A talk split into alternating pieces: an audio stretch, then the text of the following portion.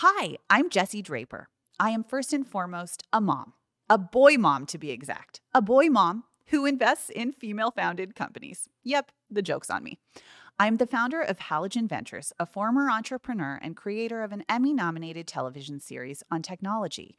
My mission is to support women and help raise awareness about the biggest issues facing society, women, and families today, starting with solving childcare. From celebrity guests to founders and politicians, everyone came from a family somewhere. And I want to hear from you, the families of America, on how we can make change because I can't do this alone.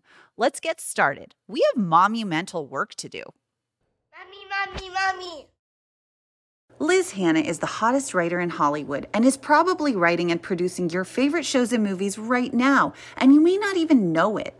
While Hannah is most well known for writing movies The Post, starring Meryl Streep, and Longshot with Charlize Theron, she most recently executive produced and wrote Hulu's limited series The Girl from Plainville. She's a Golden Globe and Critics' Choice Award nominee and a WGA Award winner and in 2021 launched her own production company, Happy Friday Productions.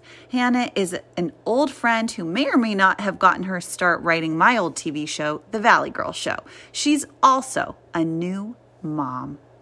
Well, Liz Hannah, I cannot believe you are here. It's like just lives are converging now. It's all coming back around. It, it really is. So I think we should talk about how we met. So how did we meet? we went through Brittany, right? Brittany Kahan Ward. Yes, Brittany. Who's my manager Yes. and producing partner, and you went And to and is the greatest of all time. She's the best. That's why I was late. I was on the phone with her, so you can yell at her later. Okay, I will. And she and you were doing the Valley Girl. Yes. And you were looking for a writer, and so I came on board. You came on board and you really like pepped up that show.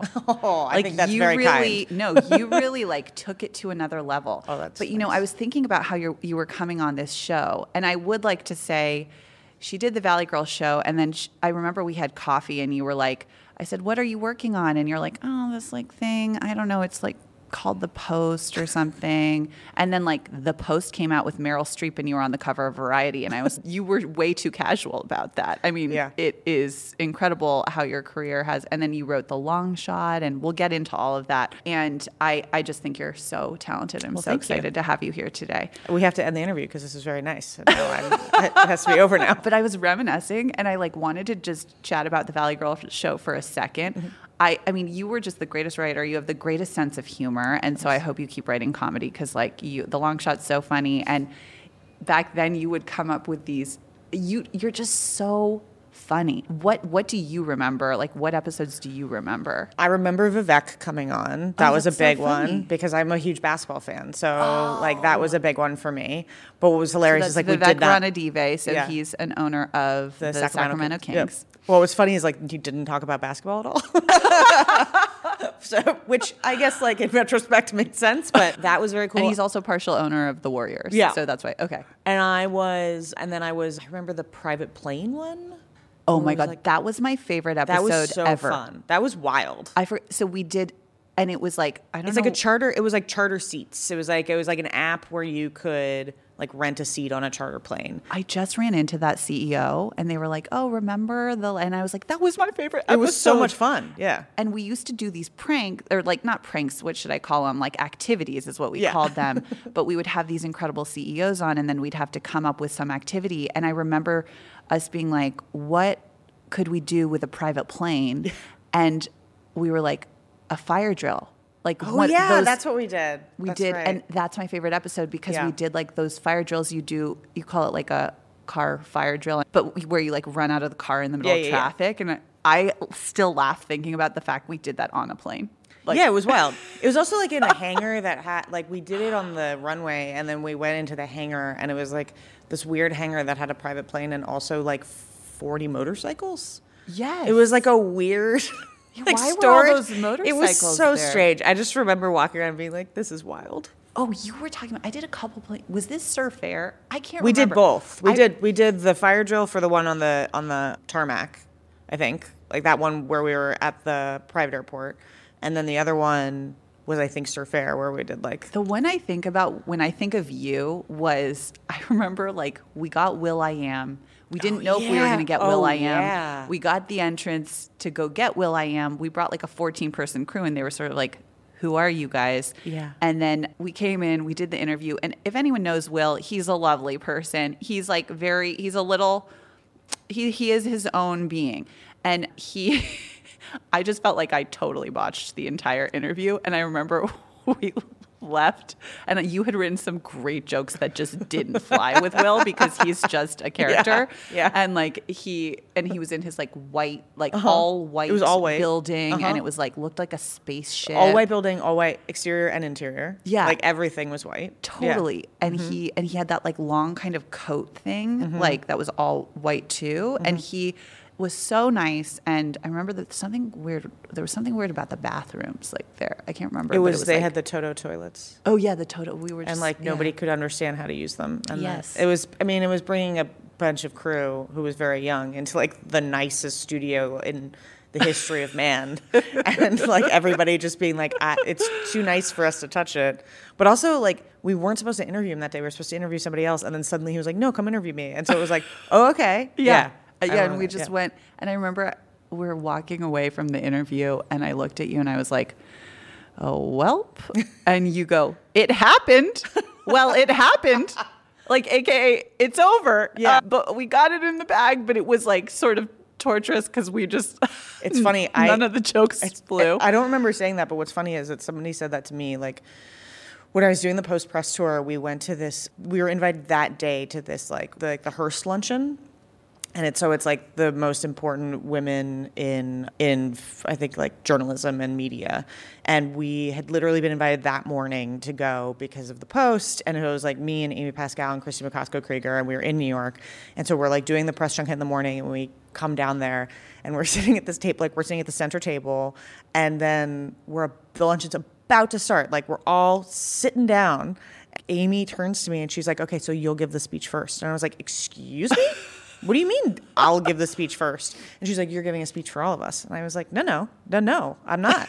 And she was like, yeah, yeah, yeah, it's cool. And literally, like, the head of the luncheon turns to me and she's like, so I'm going to introduce you after I introduce the two women who had just broken the Harvey Weinstein case and were like, you know, heroes and icons among everyone and give this incredibly well prepared, thoughtful speech that I was like emotionally moved. And then the microphone, and by the way, I'm completely underdressed because I also hadn't prepared for this. And I get to the end of the microphone and I say something and I sit back down. and the person I was sitting next to, who I didn't know, who I'd like just met, she goes, Don't unpack it. It just happened. Let it go. I was like, I was like, I appreciate that. Thanks. well, I appreciate you doing that for me after the Will I Am interview. He's gonna uh, listen to this. Actually, I don't know. Does he have kids? I don't know. Maybe he will. know. Maybe he won't. Maybe I'll just send it to him. No, I'm kidding. I definitely will not. I will not. So, okay, let's start with our mom win of the week. Okay. So, I'm trying to think like for me, my son has school off today. And so that's always a thing because it's like, what do I do with my kid? And I found this place where you can do these tennis camps, and they're so smart because they like get to know all the schools in the area. And then they find out when the schools don't have school, and then they offer up these little like tennis camps. And for some reason, my seven year old doesn't like to go. So he woke me up at 5 a.m. to tell me I'm not going to the tennis camp thing. And I'm like, great. So then I had, you know, from 5 a.m. to 6 a.m. I had to like negotiate basically. yeah. And I said if he stays till 3:30, he gets a pack of Pokemon cards and like that's where we netted out. So let's pray he's going today. That feels But like a huge win. it feels like a win as long as he stays till 3:30. Yeah. I'll let you know. Yeah. But like I got like 15 minutes more of sleep. Yeah. So, you know, we did the deal and Yeah. the deal was done. There you so, go. you know. Okay, so what was your mom win of the week? So mine, like, I, I, can I include this past weekend in my? There week? are no Because rules. Okay, great. I love this. It can be about you or your kids. Oh, this. Well, I mean, so my my five year wedding anniversary was this past weekend, and Aw, we went congratulations. up. Thanks. And we went up to Los Olivos, which was where we got engaged, and we love going up there. And we haven't gone up there a lot because you know there was a pandemic, and then we had a kid, and we didn't live here for a year, and it was like chaos. So we went up with our eight month old, and I was like fully prepared. I was just like, we're gonna go to this winery, and he's gonna have a meltdown. So like, we're gonna just be, it'll be okay. We're gonna like accept that this is. I had done like this whole thing where I was like, I'm not an incredibly patient person, so I was like, I'm gonna just accept that this is not gonna go the way I want it, that we're gonna have to probably like just throw cash on tables and leave. And he was like the most well behaved child for four days. He was incredible. He like hung out, he just sat in the grass and like rolled around because he doesn't really crawl. He like army crawls. So he like sort of would just lay there and watch people. He people watched. He get cranky and we fed him. And then he was like, I'm cool. Great. It was like incredible. So my win was that my child behaved really well so I could drink wine in Los Olivos. That's an amazing win. It's was like great. he knew it was your anniversary. It was truly, and I was like, this will never happen again, so I'm going to do it. Also, we went to dinner one night, and there was like a table of like four or five people that had three kids, and the three kids were really well behaved, but they were super loud, which is like, as a mom, you I've never realized this before, but you just like your senses dull, and you oh, just yeah. you don't like notice anymore. The screeching, happy screeching, you just sort of don't notice. The crying physically hurts you. But so, but my son was like just so fascinated. So he was like silent the entire dinner, just watching them. And I was like, I won this one. You're one. like more wine. yeah, I was like, this one I won. I'm walking home. So this is great. yeah. huge. Yeah, it was great. So it'll never happen again. So I have to really appreciate it for. Oh for yeah. I mean when there's those days, I mean that's when it goes well. I feel like there's those days sometimes where you bring all the kids. You're like, okay, I'm gonna go to dinner with the kids, Uh-huh. and it's gonna be great. And then it's like. Even your like oldest child has a meltdown. You're Oh, like, yeah, what no. happened? Yeah. like you can sit there and eat with a fork. Like, Yeah. why are you the one? Having Yeah, well, and then like uh, we were at my house a couple of days ago, and a friend of mine came over, and he was like totally in a bad mood the whole night, and like super squirmy and bitchy, and I was like, bro, you were so great, like in a foreign place with strangers for four days. This is like one of your best friends, and you're being a total prick. Like, don't let's, let's chill. So you know, balance. I think that's a killer mom win. Thanks. So I want to talk a little about like parent news of the day. So this formula shortage, it's like still going on. Mm-hmm. And so, you know, what do you think about the formula shortage? Did you formula feed if you feel comfortable sharing? Mm-hmm. And, you know, why is it important? Yeah. I formula fed exclusively. I never breastfed. It was never something that like I like personally, emotionally, mentally, physically felt like I needed to do. I also didn't have a maternity leave. I was working the entire time after I had the baby, so that was just like an added thing that I didn't need to have of like I needed him to be connected to me. And so we formula fed and it hit us so my son's eight- almost 9 months old. It hit us like almost immediately. And he also had colic, so we were on like the most rare formula possible. So I mean, bless like our friends and family and like my WhatsApp mom group where people would just text me when they were in like, you know, Chatsworth and they were like, I'm at a CVS in Chatsworth and they have two cans of this. Do you want me to send it to you? Or like random people on Instagram would DM me and be like, hey, I found this. Do you want me to send it to you in Austin? And so like that was incredible. And it was really like the first time I experienced a network of parents because it wasn't just mom, it was, it was men as well. They're called dads. Sorry, I forgot that one. And, um, so like that was that was amazing in the midst of like a terrible experience. But yeah, I mean, I think it's horrible. It's also like a lot of stores were jacking the price up of Yeah. formula, which is like on top of a shortage, you're making it even more expensive. I had made a personal choice to go to formula, but also like that meant that now I couldn't breastfeed. Like my son had to have formula, but there are a lot of families who had to do formula for various reasons and like so you're penalizing them by making it more expensive. So I think that was really scary. And yeah, it's not uh, my favorite thing when people be like, you can just do the European kind. And you're like, who has money to do okay, that? First of all, okay, so I, I formula fed all three kids because I could only breastfeed like a tiny amount. Like, Yeah. I actually like couldn't breastfeed. I tried, and then people just. I wrote this article called like the big boob mafia of breastfeeding because like, like, it's real. They literally like. I mean, you just feel so forced to Yeah. breastfeed, Yeah. and it's like. I couldn't. I mean, it was devastating Yeah. to me. Yeah. But everyone brought up the freaking European formula. It's all they talk about. And you have to ship it in. Yes. And I'm like, who are these people? Also, first of all, lacking formula is a problem. So, like, if we were dealing with like manufacturing delays just in general, Yeah. and then it's like everyone's saying, oh, use HiPP or all these weird German Yeah. formulas. I'm like, I'm definitely not taking a risk on an international formula. Right. Uh, that you also have to ship not in. show up. Yeah. like I don't know. It was just so chaotic at the time, and like it was really. I mean, and it's still it's gotten better, but there still is the the formula that we use, which is called Nutramigen, which was like the yes. I'm very familiar. Yep, it was. You know, it's I also like I'm allergic to dairy, so there was a real concern that my son was, which is like he's not, he just had colic, which I actually totally feel your pain with Nutramigen. I'm like, if you went on Nutramigen, that means you've tried like you tried like tried four or five of You- them. yeah, you tried um, because it's like the it's like the pre-digested. yeah, they've like removed all of Yeah. the things and like it's it smells so bad. That was It's like my first kid. thing. He was on Nutramigen, and he still puked for.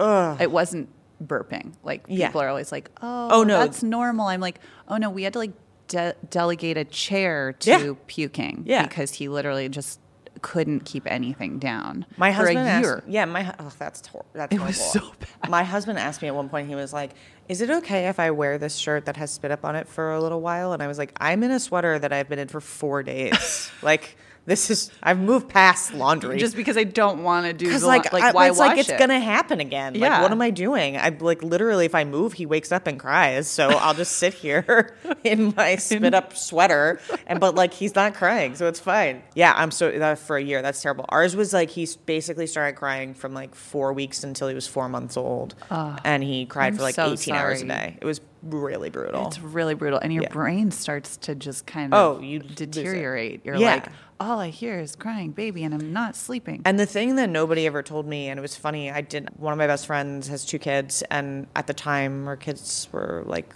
three and eighteen months. And we were in New York, which was a disaster trip because my son just didn't sleep for six days. It was great. And we were like driving home. We'd gone to the Met, and she was like driving us back to the hotel, and my kid was just shrieking in the car.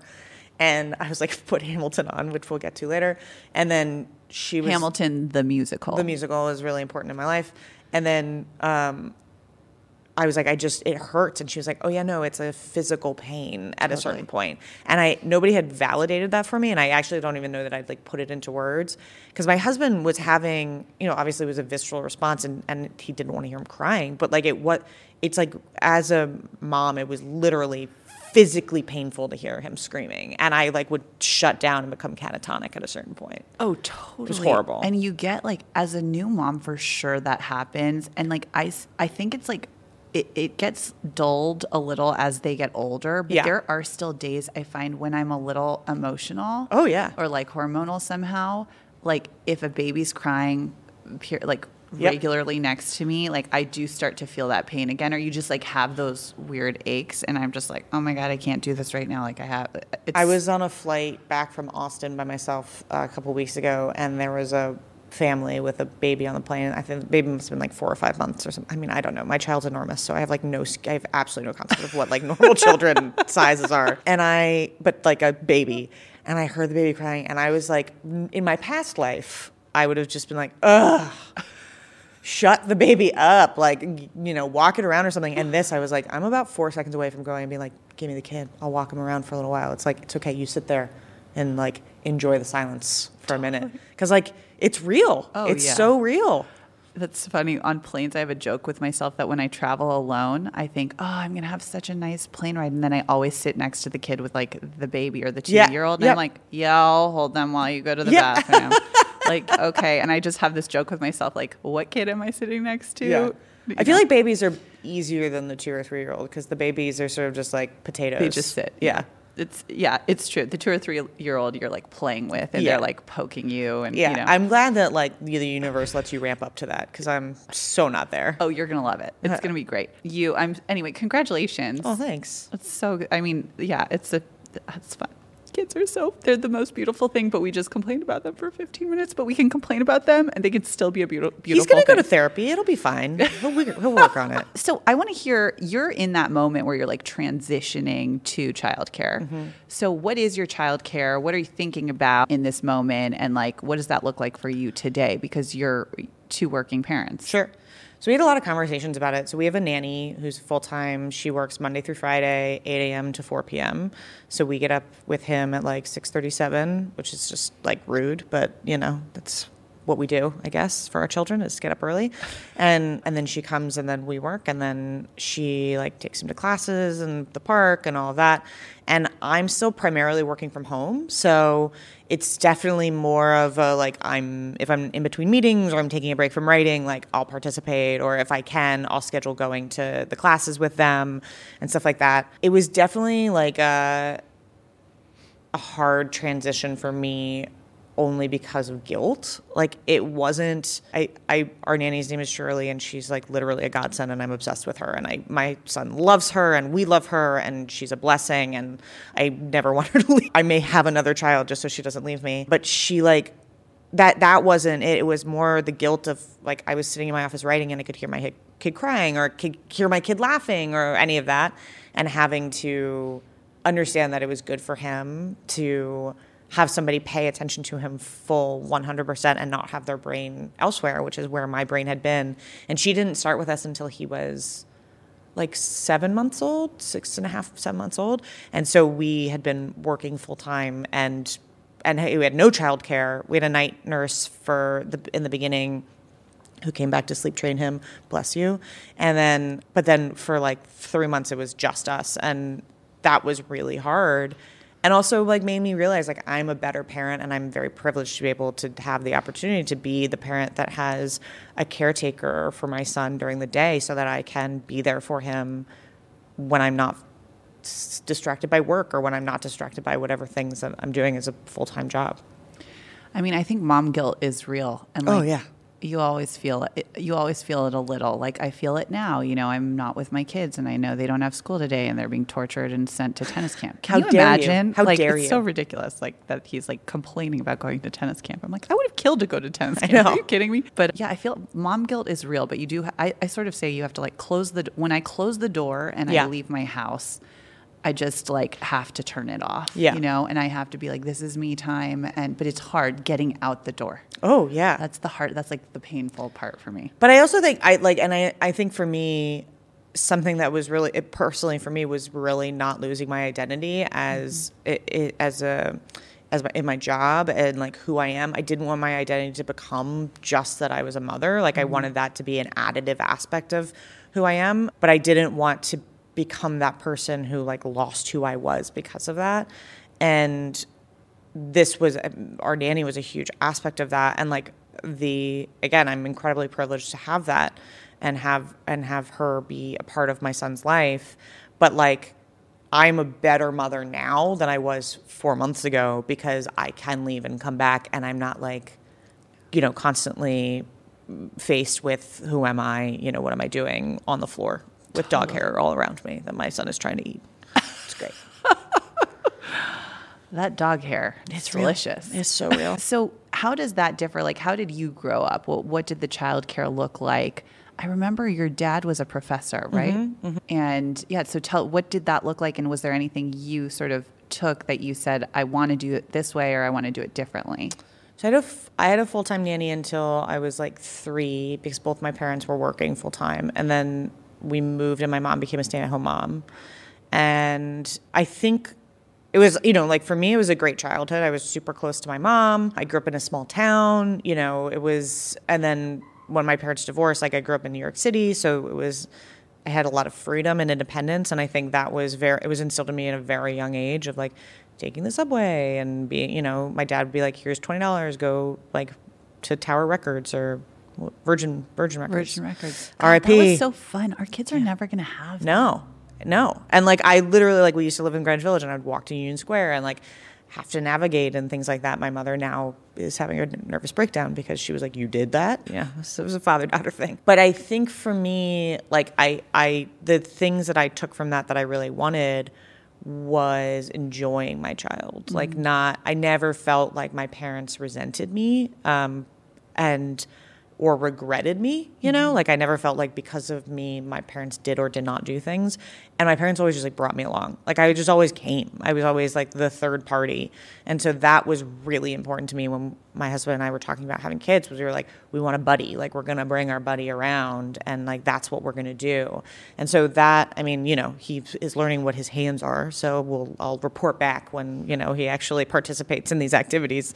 But you know, like even our weekend we had last weekend, it was really great that we were like, "Oh, we can do this." And like we can not and and I ha- was really concerned. I was like, "Am I going to have a different experience now and reg- and miss the experiences I used to have and like mourn that part?" But this was so fun. I was like, "This is so fun." I'm with my husband. I'm with my kid. We're drinking wine. It's beautiful outside. Like it was great. Yeah, I think bringing your kids along is good. And they pick up these things that you're like, whoa, I didn't even think about that. Or they're like, I've never seen a ceiling like this, Yeah. you know? Yeah. And I think it's really good. You learn a lot. My dad used to take me places with him because my mom would be like, I have four kids at home, Yeah. take one. with, so I feel like that's a really great way to teach. And we've talked to some other moms who, who are like, I have one kid and I bring them everywhere. Yeah. Yeah. Um, and so my kids just part of everything, my work, my everything. Yeah. And I, lo- I love that. I think the kids learn so much. And then what, so what is, okay, so we, we talked a little bit about like your personal child care. I want to like move into your professional life because you've been busy since I last saw you and you've just like been writing your little heart away. And I'm so impressed with how you oh, get into these characters. Mm-hmm. So, you know, you've written the Post, which was nominated for a bajillion awards, in, including like two Academy Awards, I uh-huh. think. And you wrote The Long Shot, which I keep bringing up just because it's my favorite movie in the entire world. And if anyone needs like a hilarious rom com that you can watch with your significant other, you have to watch it because my husband and I laugh every time, and we watch it almost every weekend when we need to like a pick me up. And that I feel like is just like your humor through Yeah. and through. Like I, I didn't realize you'd written that, and then when I saw your name, I was like, oh my god! And I thought about it. I was like, she has this great humor. Like that was so much you. And then you wrote the girl from Plainville, which I told you I watched the other day, and that, I mean. You have such a range. Mm. And I think what I want to talk about is like, how do you get into these characters' heads? So, the girl from Plainville, well, tell us, you tell us what it's about, but it's, Sure. it's a terrible story. Yeah, so it's based on the true story of Michelle Carter and Conrad Roy III. It's colloq- colloquially called the texting suicide case, which was Michelle Carter was convicted of involuntary manslaughter for texting her boyfriend Conrad Roy to commit suicide, and he eventually died by suicide in part because of their texting conversations and relationship. So that is sort of the premise of the, or, or that's the true story of what it's based on. And then the show, you know, I, I've done a lot of true stories. I had just done the dropout right after, right before I'd done Plainville, and I was kind of burned out, and and it. It, I say this like not dismissively. It's like the saddest story. Like truly, it's the saddest, saddest story. And I, I did not want to dive into that. And then Elle Fanning was attached to do it, who I'd worked with before, and I love Elle, and I'm always just so excited to work with her. And I watched the documentary by Erin Lee Carr, which is called "I Love You Now Die." It's a two-part documentary that's on HBO, which is really fantastic. And I read the article that the show's based on, which is called "The Girl from Plainville" by Jesse Barron for Esquire. And I very quickly realized in reading the article and and watching the show, watching the documentary, that there was so much more to this than the sadness on the surface level of the case, and that actually the sadness on the surface level of the case was like a very simple amount of sympathy that I could have for this, and like a very distant, almost I don't know, like a distance that I was putting between myself and something that I felt like if I dug slightly deeper would not only affect me in in a much in a much more profound way, but like that I thought would eh, would have questions about things that I had questions about in, in my own life and things I'd, I'd experienced, and things about the case and things about Michelle and, and Coco and their families that didn't have the time to be explored in either an article or or the documentary. And so then, so my partner Patrick Macmanus and I, we dove into it and did the show and it was really like it was i don't mean to continue using this word to dilute it but it was really one of the most profound experiences of my life and and definitely of my career and it was i mean we talk a lot about being funny like it was really it's a it's a hard show to do, and it was a, I think it's a hard show to watch. But we really tried to infuse it with a lot of humanity and a lot of empathy for everybody, and not vilify anybody or or indict anyone, but of just present it how it happened. Yeah, I think you did such a good job of that. Like you you felt even for the girl who mm-hmm. did this and you're you looked at it from such a great perspective of like she was a teenage girl mm-hmm. and she was you know it is this like love story mm-hmm. too. I mean it was it's really impressive how you get in their heads like that. I, i'm blown away.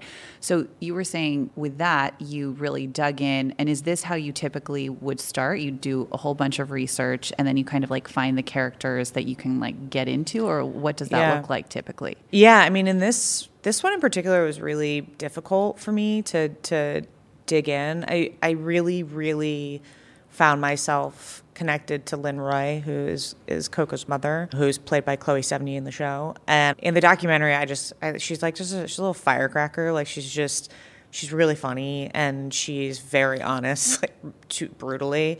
And she's also dealing with the most horrific thing that I couldn't even imagine. And she has like a, a very wry sense of looking at the world and there's something she said in the documentary that really always stuck out to me which was about michelle and it was I don't, I'll butcher it, but it was it was sort of that she like recognized that there was something that Michelle was sick too. That there there was sort of a moment of empathy in that in that that I thought was really interesting. So I really connected with Lynn, and I found like a way in, and probably honestly through her humor. Like I I found like there's like a real humanity in that. Michelle was almost impossible like for for a really long time for me to find a way into. I she's very opaque. She's also a chameleon, so it's like who is who is real, and even with Elle playing her, it fa- I found it like I kept trying to sort of put Elle. I was like, "This you're this way, and then you're this way," and it never really worked. And it was finally sort of embracing the chaos of her and being like, she is a chameleon. We don't know who she is. And the end of the pilot was sort of the first thing that I realized, which is the end of the pilot is um, Michelle singing a song. And if you haven't seen it, I won't say anything else. But it sort of like a, it opened up the whole show for me in particular of like, oh, I kind of know who this girl is now, I think. And but yeah, I mean, it, that was like a lot of research. There was a lot of talking. We had a writer's room, so it was like a lot of talking about the characters. And we'd written the pilot, but like really didn't know kind of how to get to where we were going. And we had a Zoom room during the pandemic, and you know, talking about mental health and how lonely everybody is was great while we're all sitting alone by ourselves in an office staring at a computer. By the way, I'm so happy to see you in person. I know, I feel like I really have missed in person, and recently I've been Yeah. prioritizing like in person meetings. Yeah. it's like I'm so happy to be back. It's really exciting. Yeah. It's quite nice. And there's so many people. Yeah, and there's just like so many people I've never met in real life. like Totally. For the Plainville room, we didn't meet each other in real life. Like the majority of us had never met each other in real life until And you're writing together. Yeah. Oh my god! We literally had a party and it was like all of us meeting for the first time and we were leaving to go make the show. And so Patrick and I had a party for all the writers. And I think it was like of the eight writers, I only knew three of them in real life. Like I'd only met them in real life. So it was pretty wild. And but yeah, I think like, you know, for me it, in terms of getting into character, it really depends. It's like you know, some people some people are easier for me than others, or like I can just feel like I'm very connected to them, and then Yeah. it, I feel like very infused by that and narcissistically, then just write them like me. So that one's easy. But others, you know, it's I find it really hard to dig into and and kind of have to wait for that moment. And I I, den- I tend to become attracted to those characters because then that means that there's like something interesting to Yeah, it's like to- a challenge. Yeah, exactly. If it's easy, then it's boring. And I'd imagine, I mean, it sounds like you just have to have a great amount of empathy for these, Yeah. for every character, good, bad, ugly, all of it. Yeah. That's, I mean, I was just blown away by your range. Like, your humor is so great. And then this was such a serious character. What are you working on right now? I working right now? I have a movie that's shooting right now, which is really exciting. It's called Lee. It's about Lee Miller, who was a World War II photojournalist. Cool. She was also a model. She was also like a muse for the surrealists. She was incredible. So Kate Winslet is playing her and producing the film, which is a dream, um, literal icon. And Ellen Kuras is directing, who has directed a ton of television. She directed a documentary. This is her first narrative feature, so Great. that's super exciting. She was the cinematographer for Eternal Sunshine, and I mean she's iconic. So it's a power team of women, which I'm really excited about. So cool. So that's shooting right now, and then there's a couple other things I'm working on, but I'm kind of waiting to see what happens next. Awesome. I hope there's some comedy in there. I mean, I would love to. I would. Love to. You're so to. funny, Liz. Thanks. You're so funny. I try I have to t- remind people of that because I made the saddest television show in the history of mankind. So I have to, I had to throw a mu- some musical numbers in there so that they remembered. I'll I'll send I'll send them this clip so Yeah. that they remember and you can just remember over and over that you Exactly. are so funny. I Appreciate mean, I just like you're so funny. And yeah, you so you work with Elle Fanning a lot actually, right? Mm-hmm. Yeah. Mm-hmm. And I know Brittany manages her also. I bumped into Dakota Fanning, like side note, at a wedding recently. Oh, nice. And I tried to set her up with my cousin Nat Wolff, who is this sort of like Oh, yeah. heartthrob actor right now. And Dakota thinks I'm a psycho. So I just thought I would just that's I just share that. She I was like, no, no, you have to date Nat. And then I was like, he just broke up with his girlfriend. She's like, okay, stop following me around this wedding. And I'm like, okay, cool. I'll just give you his phone number. She's like, leave me alone. But anyway, you can tell her I'm only sometimes crazy. Fair. That would be helpful. Fair. So, what do you have a mom hack right now? Like, what's Hmm. your mom hack with a nine month old? How do you survive? What's your thing that you do every day that maybe it seems minuscule, but it's like very key? Hmm. I mean, like bubbles are really big in my life right now. I bubbles are forever big lie, in they're- children's They're, real big in my life right now. So there's that. What is what is my hack?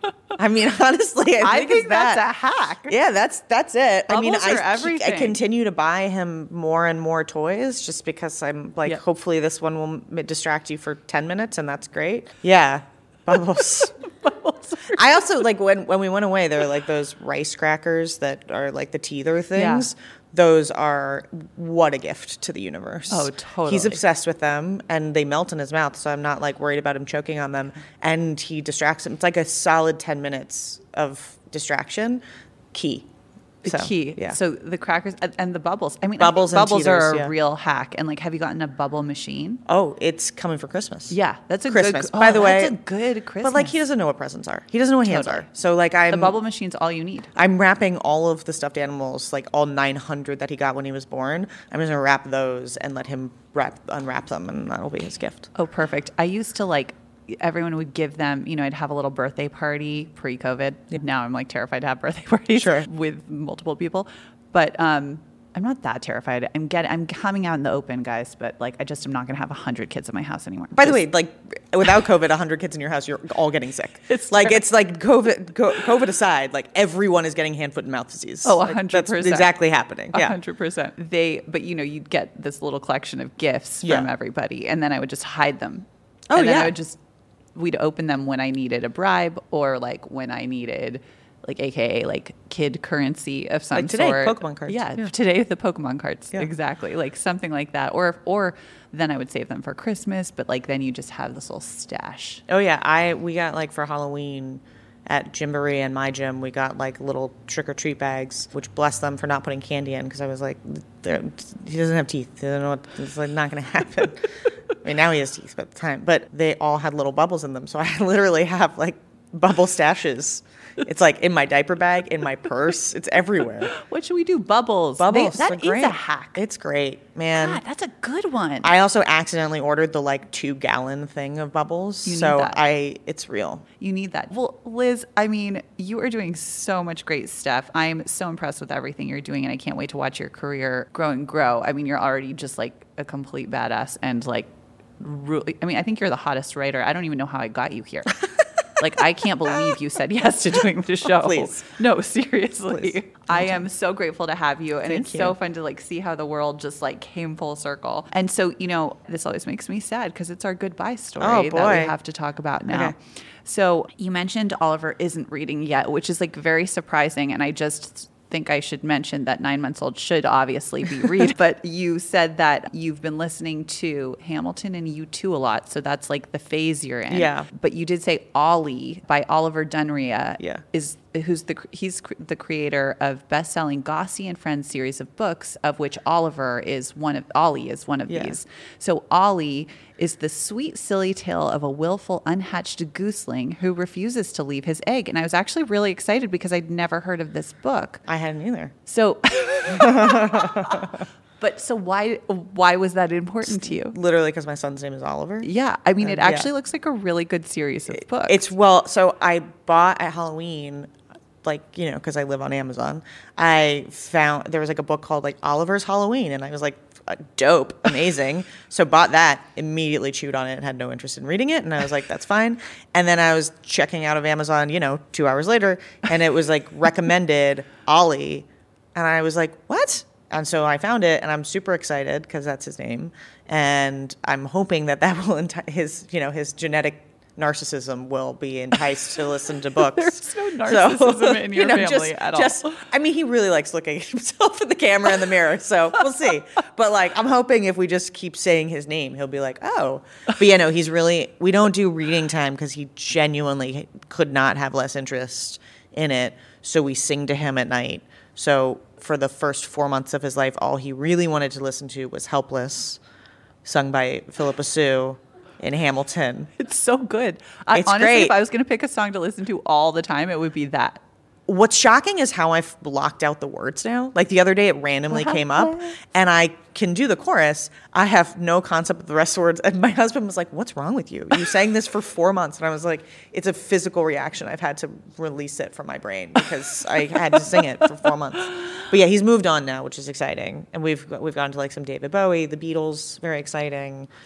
You Tip- U2, very into U2. He likes a he likes like an alto. It's a good it's a good range for him. Tiptoeing into Taylor Swift. Okay. So we'll see. Yeah. He has opinions. He does. He oh does he? I mean, it's like a dance party for 20 minutes when he wants to go down, which my night nurse had been like, "Don't do a bedtime routine. You'll never be able to stop it."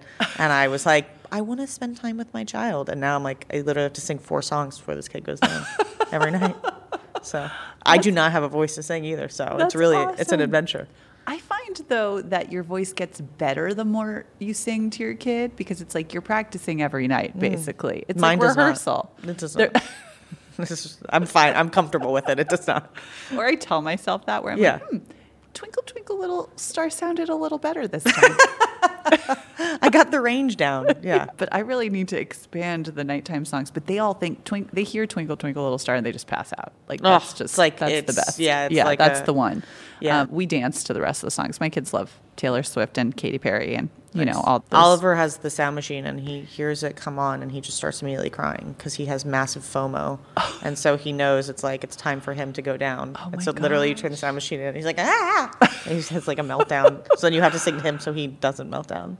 I mean, music is such an important part of their lives. Like at this age, that's so great that you have your uh, you have them Constant. listening. It's constant. It's so good. I mean, I found that during COVID, when the baby was just crazy, I would listen to the Moana soundtrack. Nice. And the Moana soundtrack has this sort of like Hawaiian opener song. And that's what we listen to when I need to calm down my kitchen. Oh, that's fun. When I was pregnant, we were making Plainville, and I found out I was pregnant the day we got there to start prepping the show, and then I was seven and a half months pregnant by the time we left.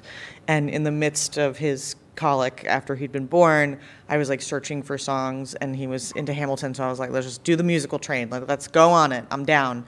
And then I like Dear Evan Hansen came up, and I know um, I went to high school with Justin Paul, who's part of Passing who created the show. And I was like, oh, this will be funny if he likes it. And then I saw that Colton Ryan, who's in Plainville, had sung one of the songs, and I was like, oh yeah, let's do this. My son stopped crying instantly, like he recognized Colton's voice and stopped crying and was like, what? And then Colton came to visit a couple of months after that and sang to Oliver, and Oliver was like, this is the greatest thing that's ever happened to me and would like look at me and look at him because he was like, I think in his head he was like, "You sound like shit." That's the real thing. Like that. That's what I've been looking for.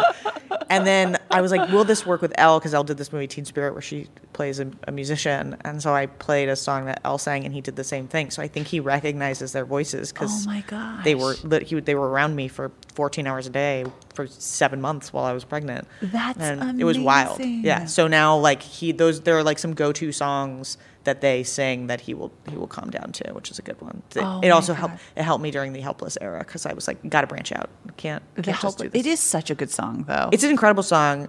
If that was the one he chose, I'm not mad. yeah. Act one. It's also very complex, which shows he's very intelligent. okay, sure, I'll take it. I, I like we moved into Act One of Hamilton, which was great for me. I was like, this is good. He started to become interested in Act Two, and I was like, this is the saddest act of a musical Yes. ever written. Like, can't do it. And like they lose their child. I was like, no, no, no, no. So no. we stayed in Act One for a really long time, and then we dabbled in a couple George Washington songs, but we Yeah. we, we, we stayed in Act One. It was good for us, And the king. obviously. Yeah. The king's so good. Well, Uh, Liz, this is so great. Keep us posted on all the incredible work you're doing. I can't wait to watch your next comedy. I'll watch I'll watch the serious ones too, but I really liked Long Shot if I haven't hammered that home. I'd like to see more of that if I could Appreciate just I feel like there's not enough rom-coms in the world. There aren't. I agree. I'd love to keep doing them. They're Yeah. so much fun. They're so I mean, they're and, and you make people laugh. It brings joy to the world. Yeah, too, and you that know? movie was like that was a love story to our spouses. It was like Le- Jonathan Levine and Dan Sterling and Seth Rogen and myself. Like we were rewriting the movie, and we just would try and write the movie that we thought people wanted to see, and then at lunch we would talk about our spouses. And be like, man, I can't believe they're married to us. That's crazy. And after like two days, we were like, should we write that movie? And then that was really how that happened. Oh my gosh. Yeah, we were like wrote a love story to our best friends who we all married. That's awesome. Yeah, it was very nice. I can't wait to go tell Brian since it's our favorite movie. So there you go. Well, Liz, thank you so much for coming on the show. And I know we both have to get back to work because we have some monumental work to do. We do. We do. Monumental. Monumental, for sure. Yeah. Thank you so much. Thank you. Thank you so much for listening. Please write us a review if you liked us. Tell us what you think. Follow us on Instagram at momumental.podcast or at Jesse C. Draper and tell us who you want to hear from and how you think we can solve childcare.